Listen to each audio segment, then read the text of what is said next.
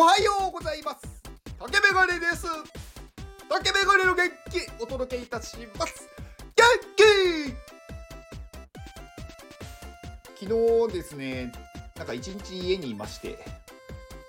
なんかねちょっとやることがいろいろあってあのー、なんかね作業をねずっとしてたんですけどあのね散歩に行けなくってでね散歩にね行けないとね結構ね本当になんだろう。気持ち悪いんですよ。気持ち悪いって別になんかねこうなんだろう。本当にこう吐きそうとかそういうわけじゃないんですけどなんかこう体がね動いてないなっていうのがあってなんかこうムズムズするというか。うんなので夜にちょっと散歩しました。まあ散歩で結局したんですけどいつもねまあ昼間というか明るいうちに行くんですよ。なんかさすがにねあんまり暗いと危ないじゃないですか。まあ危ないって言っても明るいとこ歩いてればそうでもないですけど結構私ね土手とかそのあんまり街灯がないところを散歩するんでなんかそういうところでね歩いててなんだろう向こうから自転車が来て、まあ、自転車がねライトつけてますけどなんか歩いてる人が見えなくてこうぶつかりそうになったこともあるんでなので、まあ、夜はねあんまり歩かないようにはしようと思ってるんですけど昨日はなんかなんだかんだでちょっといろいろ作業をしてたら気が付いたらもう夜なんか7時ぐらいになってて、うん、でもなんか散歩しないとちょっとなんかうん嫌だなと思ってそっから、うん、いつもより短いんですけど30分ぐらい散歩しましたね。まあ、夜の散歩はたまにはいいかもしれないなって思いました。夜だとやっぱりね人が歩いてない分なんだろう歩きやすいというか結構こう散歩道みたいなのがあってそこを歩くんですけど昼間ってまあ、そこそこ人、まあ、人がいるって言っても別になんか常に誰かいるっていうわけじゃなくってなんかたまにこう人とすれ違うとかねあるんですけど、まあ、夜だとねやっぱ全くと言っていいほど人がいない、まあ、当然ね、まあ、危ないし、うん、夜そんな歩く人はいないと思うんで。だからなんかすごい歩きやすかったですね。なんか誰もいない空間に1人だけいるみたいな感じだったんで、はい、まあ ね、特にオチはないんですが、えー、今日のお話は、人を許す時ってどういう時っていうお話をしようかと思います。人を許すって、まあ上から目線でなんかね話をしてるというか上からになってる感じがしますけど何かこう相手とね喧嘩した時とか何か揉めてる時に相手を許すってなかなかできないと思うんですよね。当然何かこう喧嘩をしてる時なんでね許してしまったら自分が負けなんじゃないかとかなんか相手のことを受け入れなきゃいけないんじゃないかとかねいろいろこう自分の中にこう葛藤があって許せないと思うんですよ。で許すっていうことは相手をあいなんだろう受け入れるっていうふうに思っちゃうからなんか自分が損してるって思って許せないんだと思うんですよね。で許す時ってどういう時かっていうと自分の方が成長したって思えば許せると思うんですよ。で許すっていうふうに思っちゃうからんなんか考え方としてはそういうふうにいかないようになってて許すっていうよりかは相手に対してイライラしなくなる相手に対して怒りがなくなるっていう状態になれば勝手に許すっていうことになると思うんですよね。で過去に何かをねうん失敗をしたことをよく喧嘩して持ち出されることあるじゃないですか。なんか昔こういうことをやってうまくいかなかったじゃないかとかこういうあの時もこれをやってたしとかねこう過去の失敗とか過去のことを持ち出されることってよくあると思うんですよ。で、まあ、そういう時イラッとするじゃないですか。でその時って、まあ、なんでイラッとするかっていうと、まあ、その時にうまくいかなかった恥ずかしい思いをしたっていう嫌な気持ちを思い出させられるからイラッとするわけですよ。なんかせっかくこうね忘れようっていうか忘れてたなんか辛いこと辛い気持ちとか嫌な気持ちを思い出させられてしまうからイラッとするんですよね。でその時に、まあ、イラッとねしてしまうのはしょうがないんで、まあ、そこはもうイラッとしましょう。イラッとしましょうっていうのも変ですけど、うん、でもその時にねイラだけではなくってあこの人は自分の恥ずかしい過去自分は消したい過去を、まあ、覚えててくれるんだなと。でこの人が思い出してくれるから私はもう一回それに気づけるなと。でまた自分は甘えてしまっていたな今。って思って自分を戒めるきっかけになるな。あありがたいなって。思えるとなんかその人が持ち出してくれたことが自分にとって良かったことになるじゃないですか。で相手に感謝できるようになるんですよね。まあ、最初ねいきなり感謝できるかっていうとすぐにできるわけではないと思うんですけどなんかそういうイラッとしてついでになんかそういうことを言ってくれるから自分はまたその同じ過ちを犯さないで済むなとか相手はね私自分のことをこうなんだろうイライラさせようと思ったりとかなんか嫌がらせをしようと思って言ってる言葉だったとしても受け取る自分がそれをそういうふうに受け取らなければいいんですよ。相手がどういう意図で言ってるかは関係なくって自分が都合よく受け取ればいいんですよ。自分の消したいこと恥ずかしいことっていうのを思い出して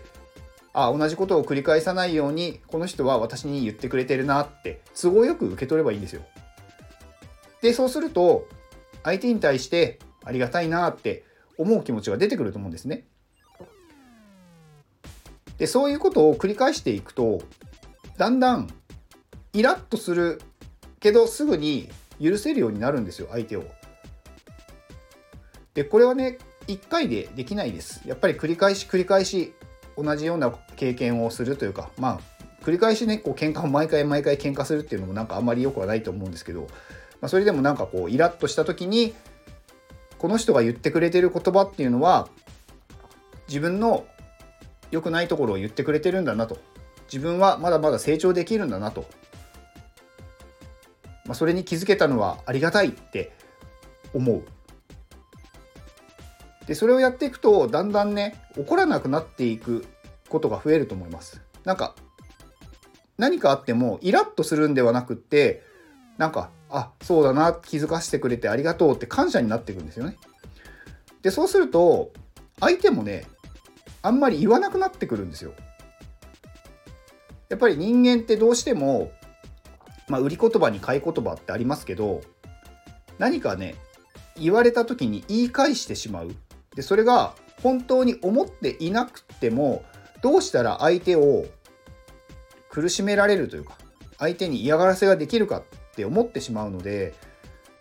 自分が全く思ってなくても誰かが言っていた言葉を引用してこういうふうになんだろう思ってるよとか言ってしまうんですよね。でもそうすると相手もそれに合わせてまた嫌なことを言ってくるわけですよ。でそれって繰り返しなんかキリがないというかどんどんエスカレートしていってしまうのでどっちかが止まるしかないんですよね。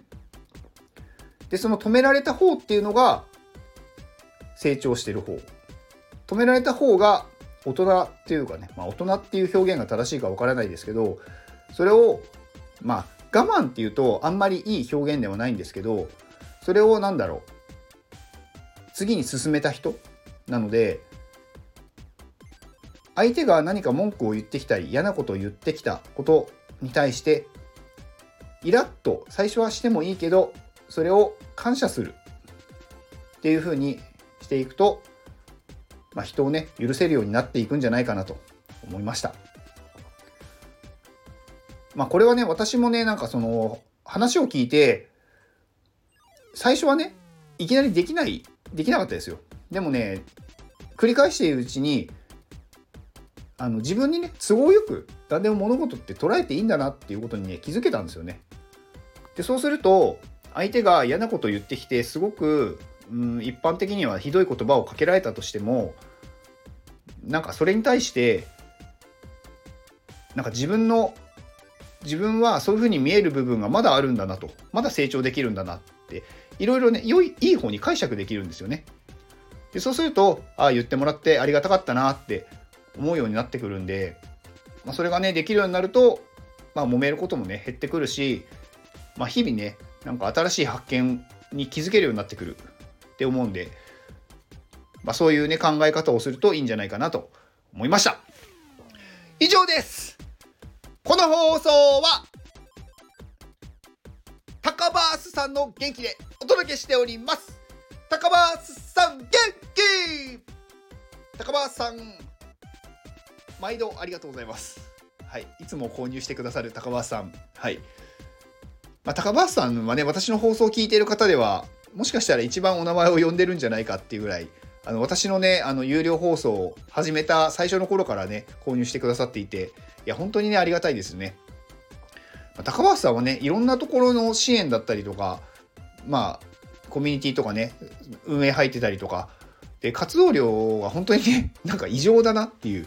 でしかも止まらないんですよね。大体こう活動の幅をバッと広げるけど全部がやっぱり手が回らなくなってなんかやめてしまうってすごい多いと思うんですけど高橋さんはずっと継続してますね。逆に広がってってますよねどんどん。だから本当にすごいなと思ってて。うん。で、まあ、高橋さんからねあの、まあ、宣伝というかお知らせしてほしいっていうことであの先日まああの能登のね地震があった時にまああのまあ、その近隣の県とかもいろいろ被害が出てで、まあ、高橋さんはサウナダオっていうね、まあ、サウナで日本を元気にするっていう